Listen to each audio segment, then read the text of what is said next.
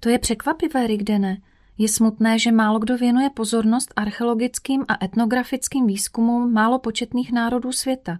Vždyť, jak to tak vypadá, uchovaly se u nich ty samé znalosti jako v náboženstvích a současných vírách, jsou dnes široce popularizovány. Teď jste mluvil o národech žijících na severu Ruska a já jsem si vzpomněla, že když jsem ve výzkumných pracích věnovaných tomuto tématu našla zajímavé zprávy. Jakuti například měli zvláštní vztah k určitým zvířatům, jejichž kultovní uctívání bylo spojeno s myšlenkou umírajícího a vzkříšeného zvířete. Mezi severními národy bylo takové zvíře uctíváno buď v podobě posvátného medvěda nebo velryby. Domnívali se, že bůh znalostí, Bilge Khan, žije v sedmém nebi. Kromě toho u Jakutu existoval obřad výroby hnízda pro duši dítěte – kdy se na speciálním stromě s osmi kmeny pro budoucí duši dítěte budovala zvláštní hnízdo. V šamanské mytologii byl přítomen motiv stvoření světa z vejce. Byly v ní představy o duši jako ptákovi, o posmrtném osudu člověka, o božím daru Kutsyur, o kterém jste už mluvil a který určuje celou životní cestu člověka a ještě mnoho dalších znalostí, které díky vám již znám. A co je nejzajímavější, důležitou roli přisuzovali znakovému systému v podobě zvláštních ornamentů na šatech, výzdobě a magických předmětech. Patřilo to k sakrálním znalostem, stejně jako u jiných národů světa. A co se týče čtyř bytostí, jak už jste říkal, Rigdene, Jakuti také měli představy o duchách, pomocnicích šamana. No, nejenom Jakuti Anastazie, ale i u jiných národů se o tom dochovaly zmínky – Zejména to, že šaman má k dispozici duchy pomocníky, kteří se v oněch rituálních posvátných písních nazývají silou, svitou, vojskem. Často vystupují v podobě zvířat, ryb, ptáků nebo duchů, kteří putují do jiného světa, aby vykonali nějaký čin. Domlouvají se s jinými duchy, zaklínají, utkávají se v boji s duchy nemocí, prorokují, získávají hledaný předmět a tak dále. Znalosti o čtyřech bytostech můžeme najít v symbolických schématech, například v prvcích šamanského oděvu, podle nějž obrazně řečeno, jako podle symboliky vojenské uniformy, můžeme určit postavení šamana, stupeň jeho astrálních hrdinských činů a tak podobně. Například v předhoří Uralu jsou nejrozšířenějšími kompozičními schématy na prvcích rituálního oděvu a na obrázcích permských šatů ptáci. Přední bytost – ještěři zadní bytost. Dvě mystické bytosti téměř stejné povahy, boční bytosti. A uprostřed je sám šaman. Přičemž na trupu ještěra bylo někdy nakreslené sedm ryb, což v takovém případě zdůrazňovalo spojení s vodním živlem, s dimenzemi a také se vzpomínkami na získané informace.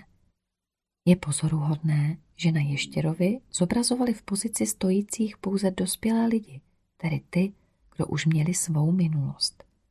Po stranách šamana podle schématu obvykle rozměstňovaly dvě mystické bytosti.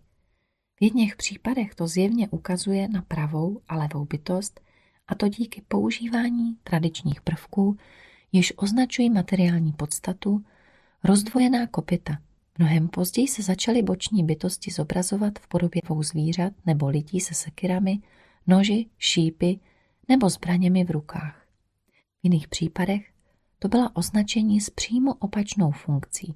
Šlo o nebeské vládkyně světa, které v sobě propojovaly prvky ženského těla a těla losice, uznávaného posvátného zvířete. Mělo se za to, že jejich síla je schopná přenášet šamana do jiných dimenzí, včetně těch vyšších. Někdy na těchto obrazech zobrazovali symbol Alatu v podobě půlměsíce s růžky směřujícími vzhůru protože se domnívali, že šaman tímto způsobem dodatečně navyšuje svoji sílu. Později v důsledku přání podřídit boční bytosti své moci pro, tak říkajíc, pozemské cíle, se tyto pojmy začaly zaměňovat, což můžeme vypozorovat ze zobrazení na různých archeologických artefaktech. Podobné zprávy o pěti elementech člověka můžeme najít i v jiných částech světa. Jsou v různých náboženstvích a vírách. Dokonce i v takovém synkretickém z řeckého slova synkrésis, zrůstání, synkretismus, spojení, V daném případě to označovalo spojení různých náboženství do jednoho systému náboženství, jakým je vůdů. Toto náboženství je dnes díky hromadným sdělovacím prostředkům velmi proslavené po celém světě. Ovšem jenom jednostranně, a sice v negativním smyslu. Proto si většina lidí představuje představitele tohoto náboženství jako černé mágy a čaroděje. Vůdu se objevilo na ostrově Haiti, který se nachází v Karibském moři, jež rozděluje Severní a Jižní Ameriku mezi obyvateli, již předci byli původem ze západní Afriky a na tento ostrov byli přivezeni násilím jako otroci. Podle sakrálního přesvědčení obyvatel ostrova Haiti se tedy architektura duchovní bytosti člověka skládá z pěti částí. Těmi jsou fyzické tělo, to je dozvuk znalostí o pravé bytosti, duch tohoto těla, jež je darem velkého hada jménem Dambala, to je interpretovaný dozvuk znalosti o levé bytosti, zvláštní kanál, který spoje člověka s jeho hvězdou na nebi, to je dozvuk znalostí o zadní bytosti, velký dobrý anděl, což přeneseném slova chápání označuje životní sílu, je to dozvuk znalosti o přední bytosti a malý dobrý anděl, duše, to je dozvuk znalostí o centru člověka. Přičemž za nejdůležitější části pro člověka jsou považovány dva andělé a právě o ně se věřící nejvíc bojí. Dokonce i obyčejná smrt není pro tyto lidi tak strašná jako perspektiva, že by kvůli působení černých čarodějů ztratili svou duši, nebo že by se stali potulným duchem či dokonce zombí bez vlastní vůle, která plní příkazy čaroděje. Vždyť podle jejich názoru se má za to, že pokud se čarodějovi podaří vzít do zajetí velkého dobrého anděla, tak tím zbaví člověka životní síly a on tak umírá. Co se týče zbavení životní síly, tak mimochodem jsou to dozvuky někdejších znalostí o působení kanduka. V náboženství vůdu jsou i pro africkou mytologii tradiční božské osoby, jako třeba Legba.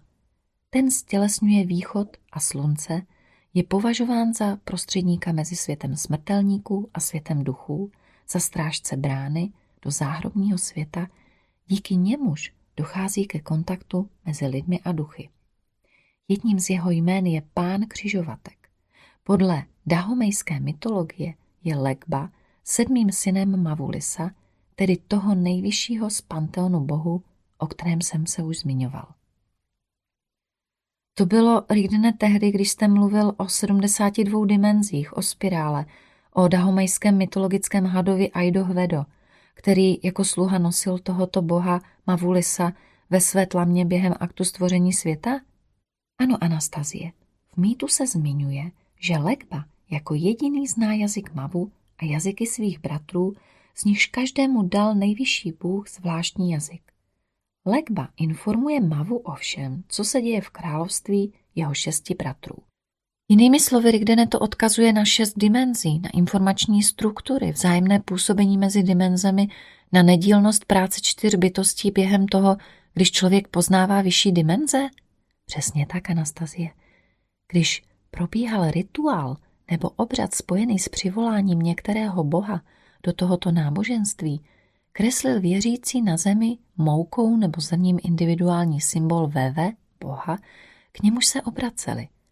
Díky tomu se až do dnešních dnů dochovaly symboly, ve kterých jsou zachyceny znalosti, včetně těch o čtyřech bytostech, ačkoliv současní vyznavači tohoto náboženství je už vykládají po svém. Už je to bohužel dávno, co se změnil vztah takovým znalostem z duchovního na konzumní. Netýká se to pouze tohoto náboženství, ale i jiných. Obrazně řečeno, kdysi byla lidem dána hůl znalosti, aby se o ní člověk mohl opírat a došel tak k výšinám svého duchovního sebezdokonalení. Ale pracovat na sobě duchovně, měnit se, je mnohem obtížnější, než obšťastňovat svou mysl lichotivými iluzemi materiálního světa. Lidská lenost a prázdná mysl přeměnili tuto hůl v příruční nástroj, aby si mohli uspořádat dočasné obydlí, zemljanku a přitom vyměnili cestu na věčnost za kámen úrazu, jehož podstatou je prach. Jinými slovy řečeno, Lidé se egoisticky snažili přetvořit původní znalosti pro své dočasné potřeby a nestarali se o ty, kdo přijde po nich. A přeci jen díky tomu, že ve své době byly tyto znalosti rozšířeny mezi národy dávného světa, jež žili na různých kontinentech, můžeme dnes jejich ozvuky najít v různých koutech země. Například u indiánů Severní Ameriky, kmene Navaho, v takových obřadech, jakým je ceremoniál svaté cesty, se užívají určitá posvátná symbolická zobrazení, která jsou sestavena z drobného barevného písku a po skončení obřadu jsou setřena. Všimněte si písečného obrázku otáčející se břevna, který je vytvářen pro posvátnou náboženskou píseň Noční cesta. Na tomto obrázku uvidíš centrum a správnou svastiku, rozšiřující pohyb alatu, čtyři páry ženských a mužských duchů jej, všimni si, v jaké poloze jsou jejich ruce. V náboženských představách kmene Navaho patří k vyšším její šest mužských a šest ženských božstev, ale celkem tradičně vybírají 14 druhů. Domnívají se, že oni všichni jsou spojeni s událostmi času prvostvoření. Kromě toho na obrázku otáčejícího se břevna jsou i symbolická zobrazení čtyř bytostí, kde boční bytosti jsou zobrazeny jako duchové, strážci, zadní bytost jako minulost se čtyřmi stejnými značkami. Ty odkazují na čas, čtvrtou dimenzi. A přední bytost je představena v podobě hlavního jej s veverčí taškou, rozmlouvajícího bílého boha, tichého mluvky, který chrání lidi. Byl spojován s východem, úsvitem a obilovinami. A celý tento obrázek v podobě zvláštního polokruhu lemuje hlavní ženská jej, rusky i jej, duhová bohyně ochránkyně, která v sobě obsahuje ostatní jej a symbolizuje nebeskou a pozemskou cestu. Je to stylizovaný symbol Alatu. Podle vašeho výkladu je to komplexní obrázek. Z toho tedy vychází, že jsou zde zahrnuty znalosti jak o člověku, tak i o vesmíru. Přesně tak, Anastazie. Zmínky o čtyřech bytostech s centrem duší jsou také v Ázii, zejména ve staročínské mytologii.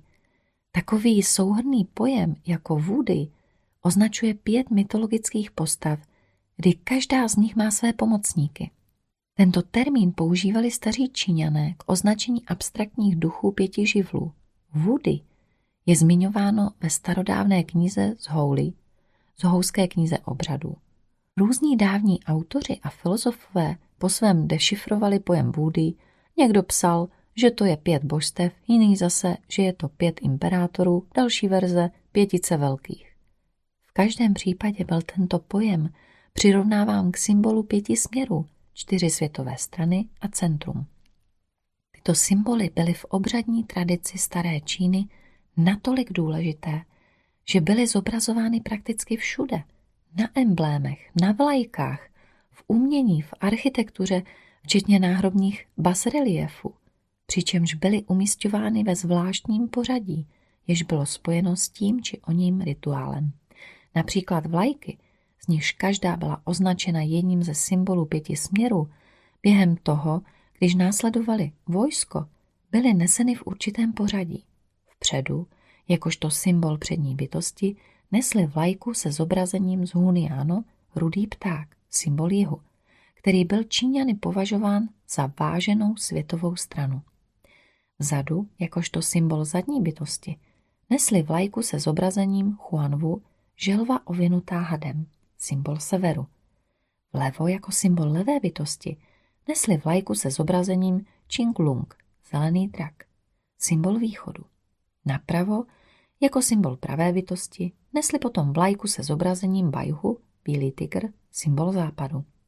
Člověku, který ví, ovšem stačí podívat se na charakteristiky těchto souhrných pojmů, aby pochopil, o čem je ve skutečnosti řeč s ohledem na zvláštnosti světového názoru daného národa. Skutečně, Rigdene, ten, kdo určil tyto tradice, zjevně věděl o neviditelném světě víc. A jsou tu i jakési známé pojmy, Říkal jste, že pojem Woody byl přirovnáván k symbolu pěti světových stran, pěti božstev a není pátým vladykou centrem těchto čtyř světových stran, čtyř božstev, náhodou Huangty, žlutý císař? Zcela správně, Anastazie. Huangti, nebo duch jménem Hang Shuniu, ten, který polkl jádro, s tělesněním jeho ducha je jednorožec, symbol centra. V podstatě je to prototyp označení duše, centra v neviditelné struktuře člověka a odkaz na její spojení s přední bytostí, jejím symbolem byl jednorožec. Pojďme podrobněji proskoumat charakteristiky těchto osob. Huang Ti znamená nejen žlutý císař, ale i třpitivý, světlo vydávající vládce. Tento symbol centra byl považován fakticky za nejvyšší nebeské božstvo. Zobrazovali ho se čtyřma očima a čtyřmi tvářemi.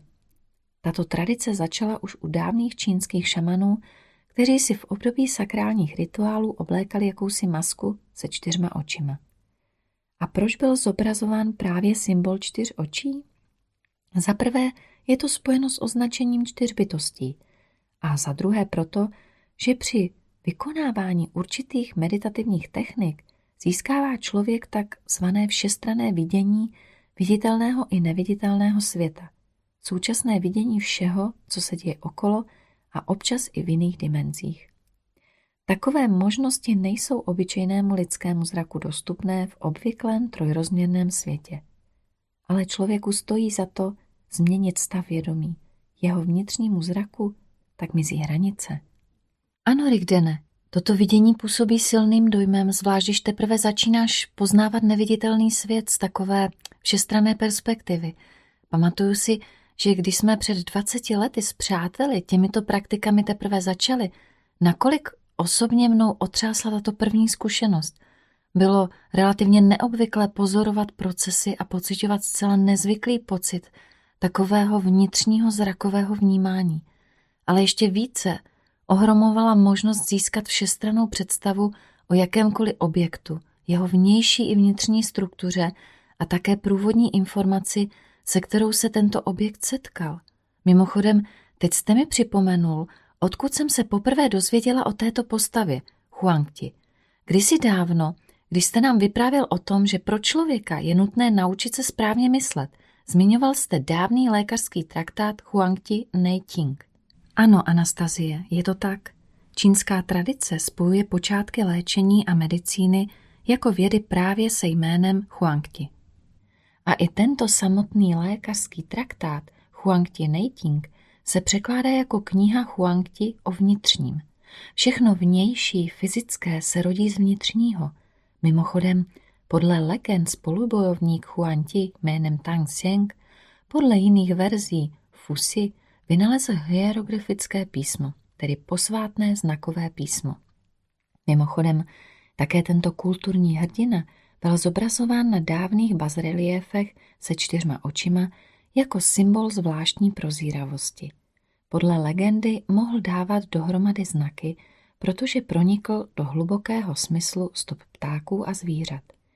A teď si vzpomeň, že šamany obvykle zobrazovali jako lidskou bytost v podobě ptáků a zvířat a porovnej tuto informaci s tím, co už o znacích víš. O tajemství znaků si ještě promluvíme o něco později. Ale teď posluchačům řeknu, že každý symbol je nositelem relativně obšírné informace. Kromě toho existují zvláštní znaky, které jsou schopny konkrétně působit. Většina dnešních lidí o tom ale nemá ani nejmenší ponětí, a to nehledě na to, že tyto znaky se ve společnosti vyskytují v hojné množství.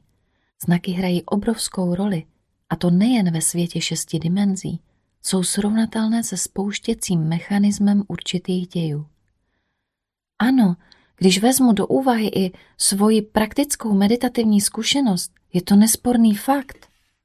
Ale vraťme se k podrobnějšímu proskoumání symbolů čtyř bytostí a také sakrálního centra v představách starých Číňanů. Takže jejich symbolem centra byl jednorožec, čilin.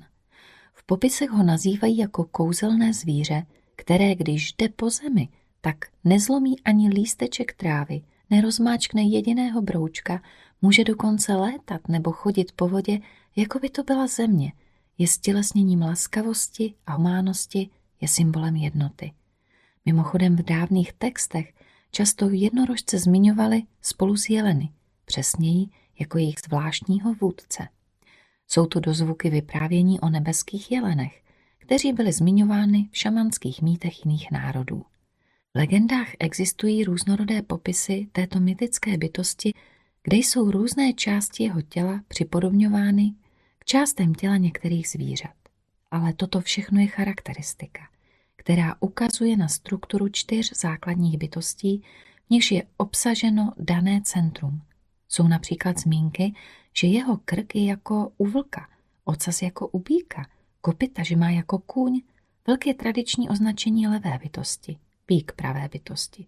Kůň je v mytologických představách často asociován s pohybem v čase i mimo čas. Pohybem skrze rozměry světy, z bytostí, jež nese jakéhosi božského jezdce nebo kulturního hrdinu. Koňská kopita tady symbolicky ukazují nejen na funkci zadní bytosti, ale i na boční bytosti materiální podstatu, které v případě, že byly kontrolovány a že se u nich přepínal režim práce, plnili roli aktivních pomocníků, jež ho spojovali s jinými rozměry a světy. Mělo se za to, že jednorožec, či lin, je spojením sil ying a yang, či mužský princip a lin ženský. V legendách taoistické tradice jsou zmínky, že na bílých jednorožcích jezdí nesmrtelní. Toto všechno jsou obrazná přirovnání znalostí, jež jsou kamuflovány v mýtech. Zejména jde o znalosti o neviditelné stavbě člověka, jeho duchovní složce a reálných možnostech poznání neviditelného světa. Dále byl ve staré Číně skrytým symbolem přední bytosti vladyka jihu Čidy, za jeho stělesnění je považován Zhuniano, Zhutiato, což znamená rudý pták. Toho přirovnávali ke kouzelnému čínskému ptákovi Feng Huan, jež je na západě nazýván Fénixem. Tento kouzelný pták je protiváhou drakovi a představuje stělesnění ženského principu. Byl považován za vyslance nebeského vladyky, za zosobnění božstev větru a byl spojován se solárním slunečním symbolem přírody, zosobněním laskavosti. Podle legendy žije ve východním carství dokonalých lidí. Jeho objevení se bylo znakem, že nastupuje mír, rozkvět. Podle vyprávění na tomto ptákovi létají nesmrtelní. A opět, když známe charakteristiky přední bytosti a její propojení s neviditelným světem, je pochopitelné, proč byl mýtus o tomto symbolu popisován právě v této podobě. Skrytým symbolem zadní bytosti byl vládyka Severu Chejdy, černý vládce, tedy duch jménem Seguanci, což znamená záznam harmonie a světla. A teď si vzpomeň na funkce zadní bytosti. Představují ochránce informací, je zodpovědná za tunelování. Vladyka Severu byl spojen s živlem vody. Je zajímavé, že za stělesnění ducha Chejdy byla považována želva, omotaná hadem, Huanwu. Tento symbol byl tabuizován. Celkově je třeba poznamenat, že želva, jakož i had, také zaujímá zvláštní místo v čínské mytologii. Je spojováno s mýty o vesmíru a zemi, jako materiálním světě. Má se za to, že želva stělesňuje celý vesmír. Tvar želvy v podobě kupovitého horního krunýře je asociativně spojován se staročínským obrazem světa s kulatým nebem a placatá spodní část krunýře, plastron, je spojována s placatou čtvercovou zemí. Jinými slovy řečeno, spojovali si je se sakrálními znalostmi kruhu, nebeského světa, a čtverce pozemského materiálního světa, které staří Číňané znali ještě předtím, než se objevil tento asociativní obraz. Není tedy ani trochu náhoda, že Huan Wu v překladu z čínštiny označuje temnou bojovnost. Je to dáno tím, že horní krunýř želvy, nebeský svět, stejně jako i její spodní část krunýře, pozemský svět, si asociovali s pancířem Wu bojovnost a barva Huan červený s odstínem rudé.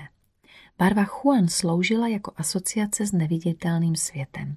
V podstatě takový historický obraz želvy, ovinuté hadem, označoval boj v neviditelném světě mezi nebeskými silami Alatu, vydutý horní štít krunýře želvy Karapax a silami materiálního světa v podobě živočišného rozumu placatý spodní část krunýře želvy Plastron. Toto všechno probíhalo ve společném vesmíru, který má spirálovitou strukturu, záhyby hada, ovíjejícího želvu. Proto se následně vůbec ne náhodou v čínské mytologii objevila osoba, kterou nazývali Huan Wu, temný vojín, který měl právě takový emblém.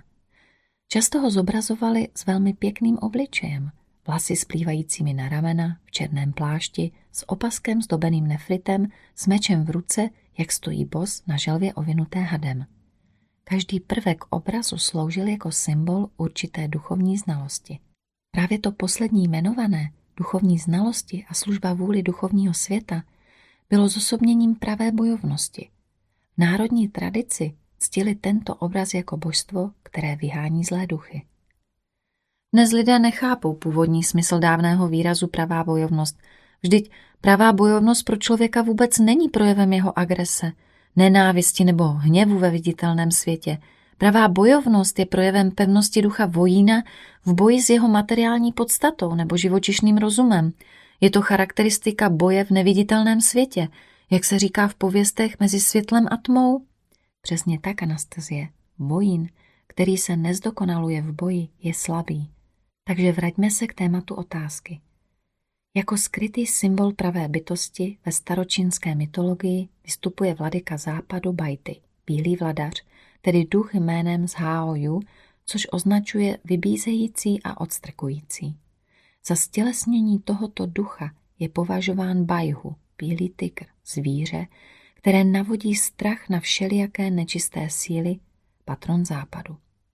Mimochodem bílého tygra, skrytý symbol pravé bytosti, a zeleného draka, skrytý symbol levé bytosti, ve středověké Číně kreslili na branách taoistických chrámů jako strážce. V páru byly považovány za duchy, strážce dveří, pokud vezmeme v úvahu, že pravá a levá bytost také plní funkci aktivátorů emocí a myšlenek materiální podstaty, pak jejich funkce strážců a jimi chráněné dveře měly sakrální význam.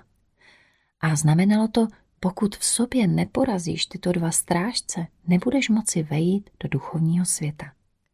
No a nakonec skrytým symbolem levé bytosti byl vladyka východu Changti, zelený vladař, tedy duch jménem Lin Wei Yang, divotvorný, mocný, hledající nahoru. A stělesněním tohoto ducha byl Qinglung, zelený drak. Zobrazení zeleného draka spolu se symboly ostatní tří světových stran jsou na mnoha náhrobních basreliéfech na stěnách pohřebních staveb. Je zajímavé, že v lidových výjevech, jež mají zaklínající povahu a blahopřející smysl, se můžeme setkat se zeleným drakem jako pomocníkem Boha, bohatství. Přičemž drak byl zobrazován, jak vysypává bohatství a naplňuje zvláštní rok hojnosti, zvláštní vázu zhromažďující poklady, kouzelnými perlami, vydávajícími plamen a také zlatem, stříbrem, korály. Bůh bohatství, kterého kreslili, jak sedí na drakovi nebo na tigrovi, byl uctíván zvláště obchodníky. Neměným atributem čínského boha bohatství v národních výjevech byl obvykle drak spojený s penězi. A opět, pokud všechny tyto informace porovnáme s charakteristikou levé bytosti, lstivost, pícha, podvod, přání tajně vládnout, tak se projeví zcela jiné pozadí této legendy. Je třeba poukázat na to, že ve staré Číně byl zelený drak velmi známou a jak by se řeklo dnes, široce známou postavou. Lidem byl představen jako symbol jara, přeměn, východu. To už je ale záměna pojmu. Asociativní spojení s obrazem, jež byl dříve mezi generacemi populární, je starší a významnější a spojuje v sobě rysy ptáka, později lidského obličeje a hada. Takový obraz je ve staročínské mytologii zachycen například v archaickém ženském božstvu matky prarodičky Niva, Njujva, žena, která lehce vklouzne do jiného světa jako voda, má spojení s pozemským a nebeským světem. V legendách ji nazývali stvořitelkou všech věcí a lidí. Přičemž podle pověsti jako první stvořila holčičku, která se dívala na svůj odraz ve vodě a potom už mnoho dalších smrtelných mužů a žen. Když spojila muže a ženy, přiměla je tak prodloužit jejich rod samostatně a uložila jim povinnost vychovávat děti. V kosmogonii jeho východní Číny jí přisuzovali hlavní roli tvůrčího božstva. Mělo se za to, že měla nadpřirozené schopnosti a za jeden den se mohla 70krát převtělit. Je to dozvuk znalostí o 72 dimenzích, toho, že božstvo tvoří ze 72. a z první dimenze a tyto změny působí na ostatních 70 dimenzí. Spojovali ji s vítězstvím nad černým drakem, byl stělesněním nečisté síly, s obnovou kosmické rovnováhy, která byla narušena v důsledku katastrofy, při které byly zbořeny čtyři přerozdělení země. Navíc právě této tvořivé božské ženské bytosti je vlastní modrozelená barva. V mytologii různých národů stělesňovala živel vody a ženskou kosmickou podstatu. Je to zvláštní barva, která ukazuje na určité úspěchy v duchovních praktikách. Podrobněji o ní promluvím o něco později. Teď jen zdůrazním, že dokonce i v tradičních představách Číňanů představuje zelenomodrá část světelného spektra jednotný celek a označuje se hieroglyfy, které v sobě spojují význam zelený a modrý. Matka, prarodička Niva, se často zobrazovala ve dvojici se stejnou bytostí Fuxy nebo Fuxy. Měla trup člověka a ocas hada místo nohou, přičemž jejich těla byla propletena. Lidé, kteří neměli sakrální znalosti, vykládali takové propletení jako partnerskou blízkost. Ve skutečnosti v mnoha případech, zejména v dávných zobrazení podobných božských postav, můžeme zřetelně vysledovat předávání znalostí o světě a také o meditativních nástrojích, již jsou využívány člověkem k dosažení vyššího duchovního stavu. Jejich symbolika byla často spojena s kruhem a čtvercem. Na obrázku je matka, prarodička Niva a kulturní hrdina Fuxy. Jejich těla jsou spirálovitě propletena a tvoří tři a půl ohybu. V kontextu tohoto obrázku zobrazuje tento symbol znalosti jak o spirálovité struktuře vesmíru, tak i o meditativní technice, při níž člověk dosahuje jednou ze stupňů zdokonalení, stavu duchovního prosvětlení, probuzení a pozvednutí hada kundaliny, stočeného v tři a půl ohybu ze spodní části páteře ke korunní čakře. Okolo Niva a Fuxy je zobrazeno 72 různě velkých a různě tvarovaných vzduchových bublin, jakožto označení 72 dimenzí ve vesmíru. Toto je konkrétně prezentováno v podobě 71 menších bublin a jedné 72.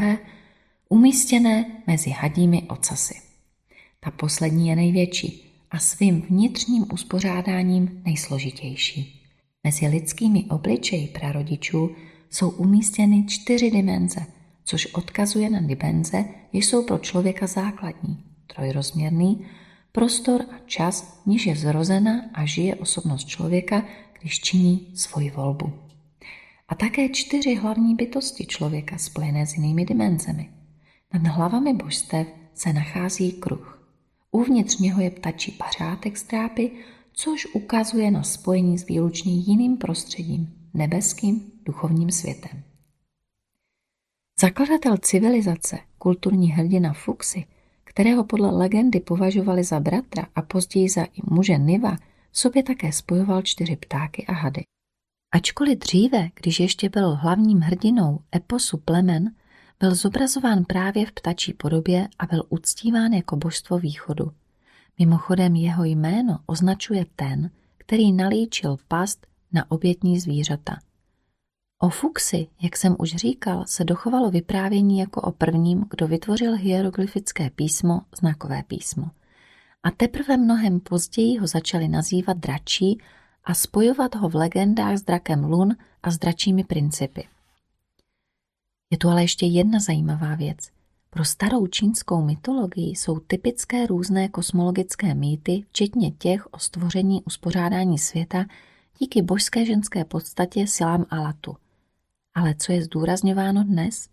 Dnešní svět ví, že základem čínské mytologie a filozofie je princip yin-yang, tedy mýtus o vzniku světa jako boje dvou podstat, z jedné strany vyvolávajících pobouření, z druhé strany obnovujících vyšší harmonii bytí.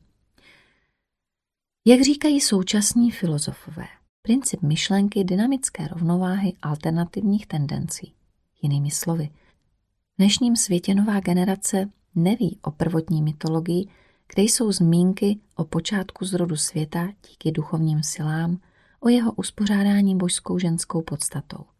Základní čínská filozofie začíná hned potvrzení myšlenky duality světa, jednoty a boje dvou opačných podstat, tedy od etapy projevení se materiálního světa, sil živočišného rozumu a jejich boje s tvořivou božskou podstatou. Otázka je, proč je dnes po celém světě rozšířen právě tento mýtus a je potvrzením právě tento převládající princip? Domnívám se, že moudrým lidem nedá velkou práci najít odpověď na tuto otázku, a to tím spíš, když mají základní znalosti. Takže v mytologii projevy draka King Long už nepřibližovali jinak než jako šťastné znamení. Zobrazování zeleného draka byla popularizována, protože měla mít blahodárný vliv a měla přinášet nezměrné pozemské bohatství. Při některých válečných výpravách nesli prapor s jeho vyobrazením dokonce vpředu před vojskem a vlajku s emblémem bílého světa, tudíž za vojskem.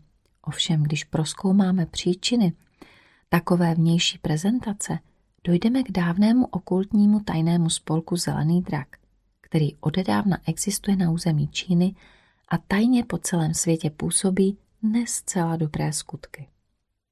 Ano, Rigdene, o tomto okultním spolku jsem se zmiňovala v knize Sensei ze Šambaly čtvrtý díl, když jsem popisovala málo známá fakta o událostech a lidech, jež vyvolali druhou světovou válku. Ve skutečnosti, jak jste si tehdy zcela přesně všiml, všechno je přímo před očima těch, kdo vědí. O tom není pochyb.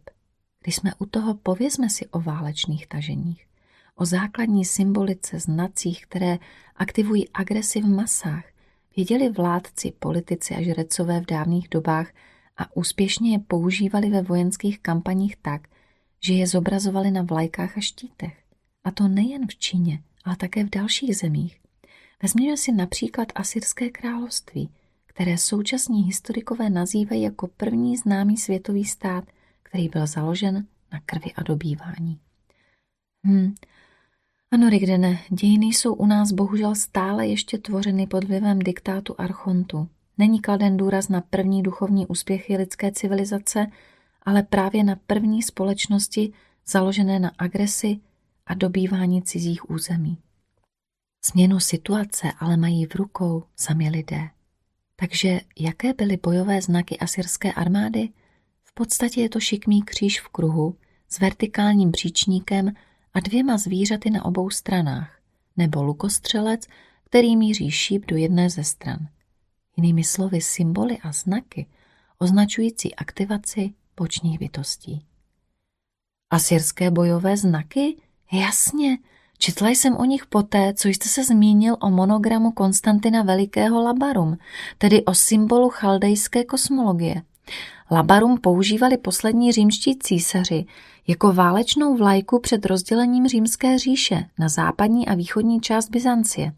Dokonce už tehdy všechny tyto vlajky a standardy sloužily proto, aby usnadnili velení a řízení armády. Když mluvíme o asyrském království, pak je to pochopitelné. V určitém časovém období byla Babylonie, odkud původně byly kněžské kruhy chaldejců součástí Asýrie a Asyřané vyznávali náboženství podobné náboženství Babylonianů. Ale neskutečné je, že lidé dnes nevědí to, co je zřejmé. Vždyť už za vlády Konstantina Velikého a také potom se používal tento znak vyvolávající agresi, monogram Konstantina Velikého. Znak byl již dlouho používán ve válkách a začala jej uplatňovat všechna náboženství. Nyní se nachází v mnoha městech po celém světě a vidí ho mnoho lidí. Vždyť je to válka bez vyhlášení války. Někdo zřejmě o tom znaku věděl více, když ho Konstantinovi vnutil jako symbol nového státního náboženství v té době tak vlivného státu světa. Bohužel je to tak, Anastazie.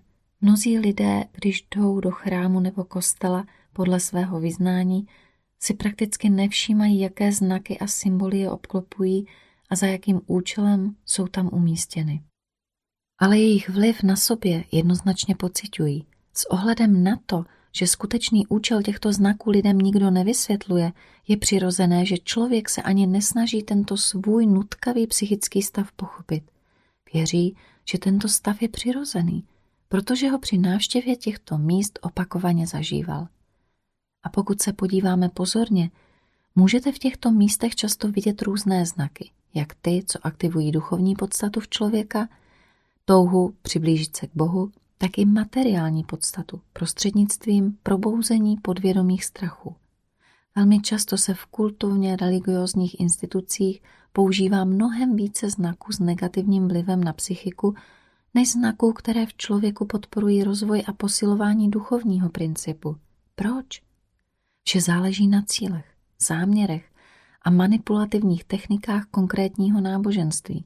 Praktiky, které tato církev zdědila od těch minulých jsou propracovány staletími.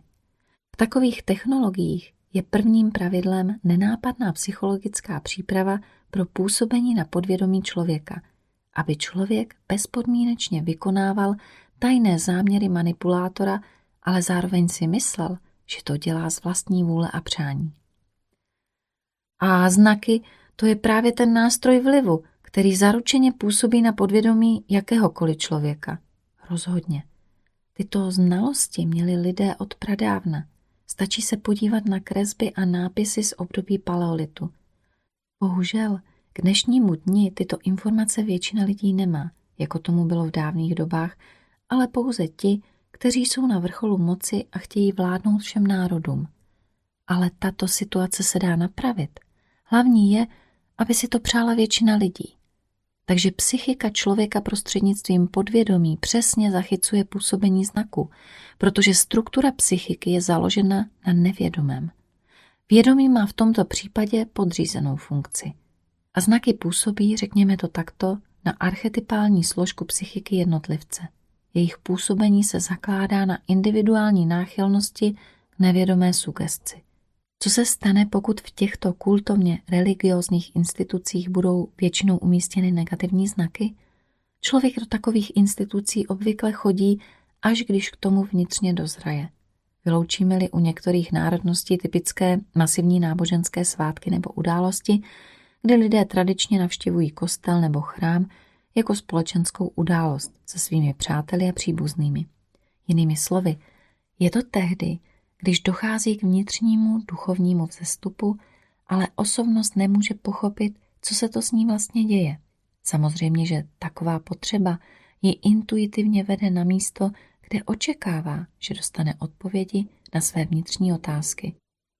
A proto, když se do těchto institucí vydá, je předem otevřena dialogu. To znamená, že má určitou míru důvěry k lidem sloužícím této religie. Pokud by se člověk dostal do kultovní instituce, kde jsou většinou pozitivní znaky, které zesilují vnímání hlubokých pocitů osobnosti, jež vychází z duchovního principu, tak ho to ještě více inspiruje.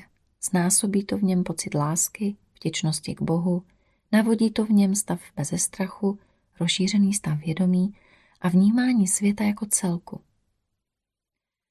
Chápeš, v čem je ten rozdíl? Člověk by nezažíval fanatismus, bouřlivé emoce z výkřiky typu aleluja, záchvatu hysterie vyvolané velkým přáním davu zachránit své tělo a žít v něm věčně. Mimochodem, po takových emocích materiální podstaty člověk pak zůstává sám se sebou a obvykle se cítí velice vyčerpaný a prázdný. Místo toho by naopak cítil úplné probuzení hlubokých pocitů, díky kterým se mu dostává uvědomění duchovního přílivu energie a které zesilují touhu tvořit pro spásu své duše a netěla. Toto je příklad toho, jak by to mělo vypadat dnes, pokud by lidská společnost skutečně byla ve svém vývoji duchovně směrována. Ale všimni si, že ve světě se všechno odehrává přesně naopak. Proč? Protože základem pro vytvoření jakéhokoliv náboženství jako instituce k ovládání mas je moc a manipulace maskovaná jako duchovní péče o lidi. To je důvod, proč je dnes v takových institucích mnohem více negativních znaků než pozitivních. Když je ve většině takových institucí umístěno množství záporných znaků, tak tyto znaky jednoduše přesměrovávají duchovní rozmach člověka, jakoby přes hranol, o kterém jsme již mluvili, a probouzí v něm podvědomé strachy, hmotné touhy, aktivují jeho levou nebo pravou bytost a zároveň také zadní bytost. Tyto znaky vyvolávají psychickou disbalanci, omezují vědomí a navozují stav strachu, beznaděje a servilního chování. V tomto stavu se jakákoliv informace považuje za věrohodnou. Malý počet pozitivních znaků v těchto institucích v člověku stimuluje pocit naděje v budoucnost a touhu žít. V náboženských institucích je zpravidla použita standardní sada podobné kombinace znaků, která člověka připravuje na následující verbální sugesci ze strany lidí určitého náboženského vyznání. V důsledku takové nenápadné a tiché předběžné přípravy pomocí znaků, která zesiluje slovní sugesci, se dokonce i dospělí lidé, inteligentní, s vyšším vzděláním, již mají akademické tituly, stávají důvěřivými jako děti. Jsou ochotni naslouchat jakýmkoliv příběhům lidí oblečených do náboženského oděvu, a to i když nechápou podstatu, kde je sugestce materiálního rozumu a kde jsou skutečná zrna pravdy, která stimulují jejich duchovní růst. Ano, Rigdene, ve stavu zoufalství a paniky tonoucí se člověk chytá každého stébla, takže nejdříve v člověku vyvolávají strach, pak manipulátor ukazuje, jak se toho strachu zbavit a to způsobem, kterým sleduje vlastní prospěch. Ano, Anastazie, lze to přirovnat k situaci, kdy člověka umístí do vazební cely a prostřednictvím hrozeb a bytí jej přivedou do stavu duševního zhroucení. A pak mu schválně posílají spoluvězně, který mu slíbí, že ho z toho vězení osvobodí, protože údajně ví, jak na to. Samozřejmě, že se k němu člověk upíná s důvěrou a vírou, že ho zbaví utrpení. Začíná cítit úctu a respekt novému příteli, protože mu dává pocit naděje, nebo spíše, že v něm podporuje iluzi osvobození. Ale všimni si, že spoluvězeň jen slibuje, ale nic nedělá, aby jej skutečně osvobodil, protože ve skutečnosti je sám nesvobodný otrok, který jen dělá svoji práci. Stejně i v náboženství se jeho služebníci podobají spoluvězňům, kteří sami zdaleka nejsou svobodní. Ale oni, když propagují svoje náboženství, mají tendenci tvrdit, že člověk nemá šanci se zachránit, pokud není stoupencem jejich učení, že musí dodržovat veškerá pravidla a rituály, být vděčným sponzorem, politickým voličem, jež vykonává vůli jejich kněží. Člověk poslouchá sliby náboženského spoluvězně o své spáse a nakonec je připraven splnit každé jeho přání, protože si myslí, že je to jeho povinnost, jeho upřímné přání jeho vědomá účast. Tento mechanismus manipulace je účinný, dokud je lidskému vědomí skrytý. Vždyť manipulátor své činy nikdy nepřizná. A protože je to celými staletími odzkoušený systém, často ani sloužící určitého náboženství si nejsou vědomi toho, co dělají a komu ve skutečnosti slouží. Obecně platí Rigdene, že skrytá manipulace náboženských velekněží Jejíž cílem je podrobit si co největší množství lidí je to, že si nejprve vytvoří vhodné podmínky. Vyvolávají v člověku strach a pak jednají jako zprostředkovatele dočasného řešení, které z tohoto vnitřního konfliktu člověka vyplývá, samozřejmě ve formě, která sleduje jejich zájmy. Čím více je to pro člověka nepochopitelné a čím méně si to uvědomuje, co se s ním děje, tím větší strach mu to nepochopitelné přináší. Navíc tento proces zesiluje a pozornost osobnosti se soustředí pořád jen na něj. Čím více strachu ideologie kněží nahání zotročeným národům, tím větší jejich síla a tím větší mají autoritu u těchto národů. Ano, Anastazie, dochází ke skutečné manipulaci s lidskými pocity a to ve prospěch živočišného rozumu. Takové znaky mají negativní vliv na psychiku, například – agresivní znak obrácené svastiky a v těchto institucích se zpravidla nacházejí v vzorném poli lidí. Nicméně jsou uspořádány tak, že nepřitahují pozornost, pokud o nich nevíte. Mohou být vepsány do vzoru, do vnější výzdoby interiéru, do malby zdí, použity jako podlahové prvky řezbářské práce, modelovány a aplikovány na předmětech a oblečení kněží a tak dále. Je třeba chápat, že každý člověk na podvědomé úrovni zaznamenává velkou část informací z neviditelného světa, a to i když se vědomě soustředí na nějakou svoji věc.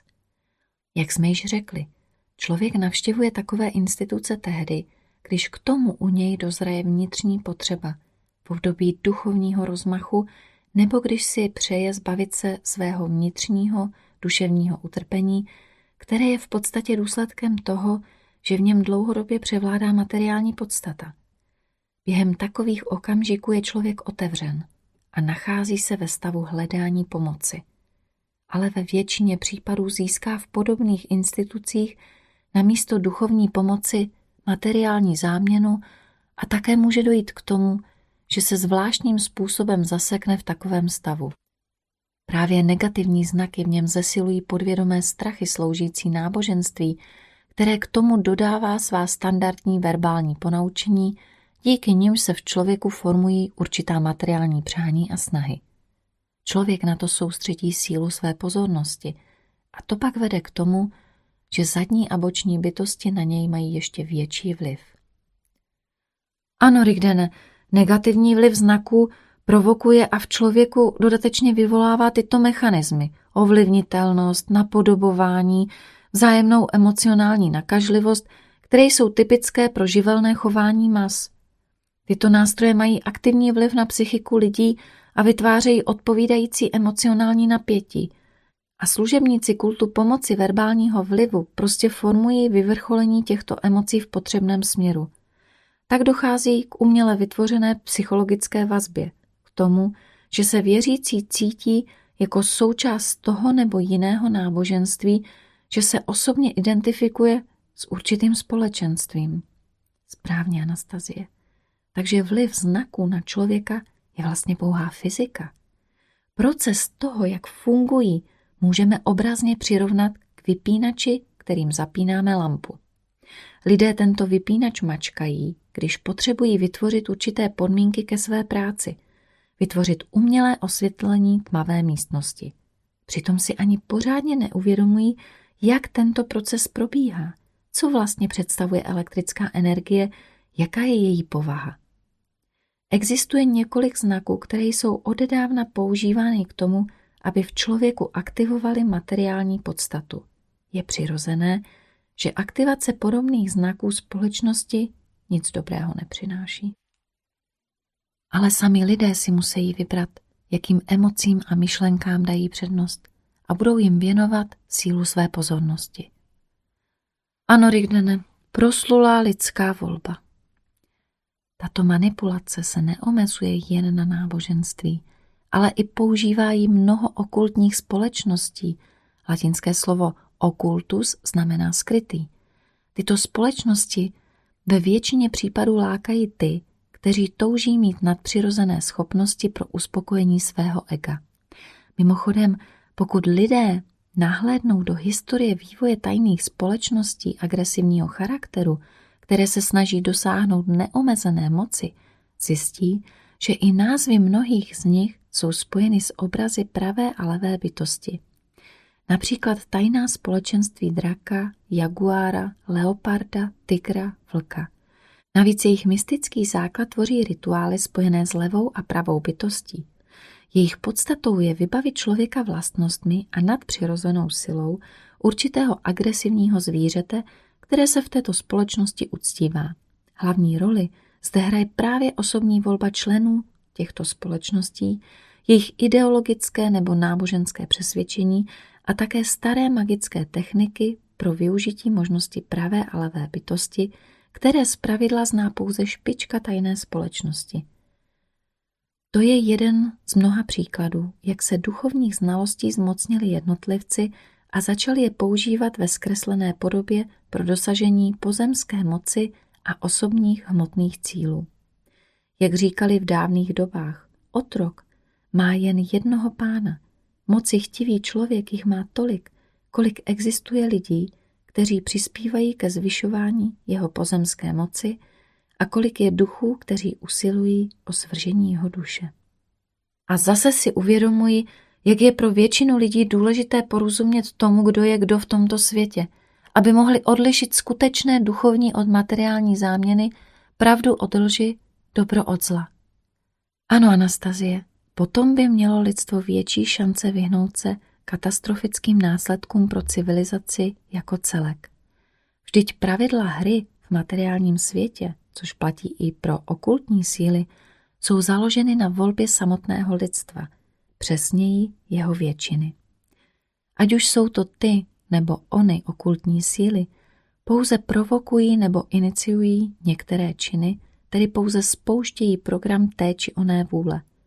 Ale tyto programy stělesňují v životě sami lidé podle své volby, když konají určité skutky a věnují tomu čas svého rychle plynoucího života a mrhají na to sílu, která je určena ke spáse jejich duše.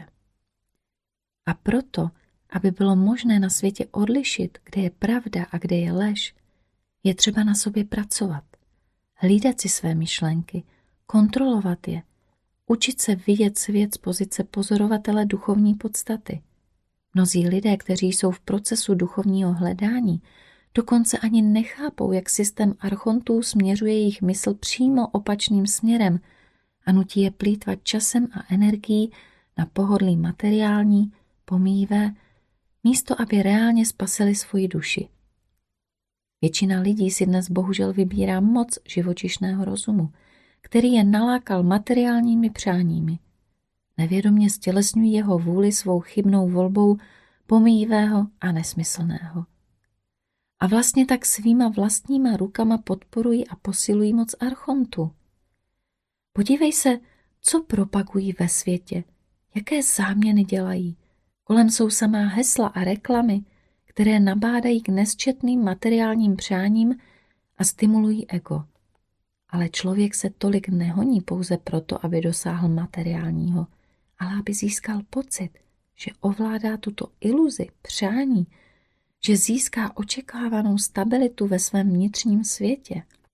Ovšem tato stabilita závisí výlučně na vnitřní práci na sobě samém, na vlastním duchovním sebezdokonalování a ne na vnějších okolnostech. Ukážu ti jednoduchý příklad. Zavři oči a představ si, že máš všechno. Paláce, korporace, moc nad národy.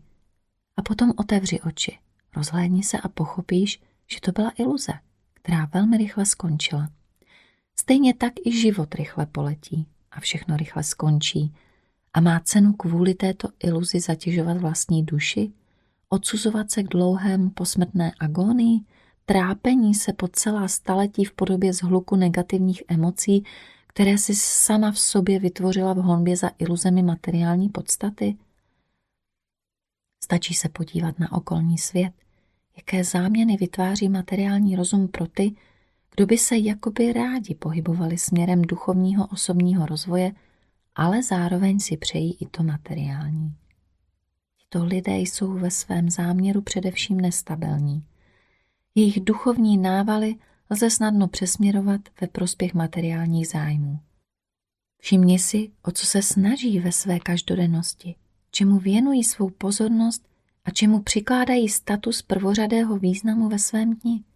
Někdo je zaměstnán úsilím o svůj osobní vliv na lidi, utvrzováním vlastního významu, vyděláváním na duchovních znalostech, někdo se věnuje pročišťování organismu, někdo se do nekonečna dohaduje o vegetariánství, jiný se soustředí na hubnutí, na cvičení v různých systémech ke zlepšení zdraví, s egoistickými ambicemi a prázdným vnitřním obsahem.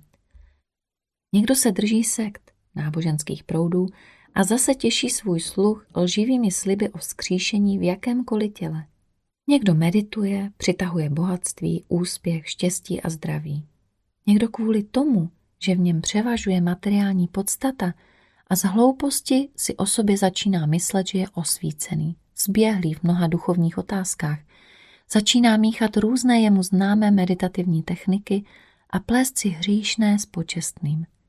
A co je základem toho všeho? Pícha, potvrzování vlastní důležitosti v trojrozměrném světě, tajné přání mít moc nad někým.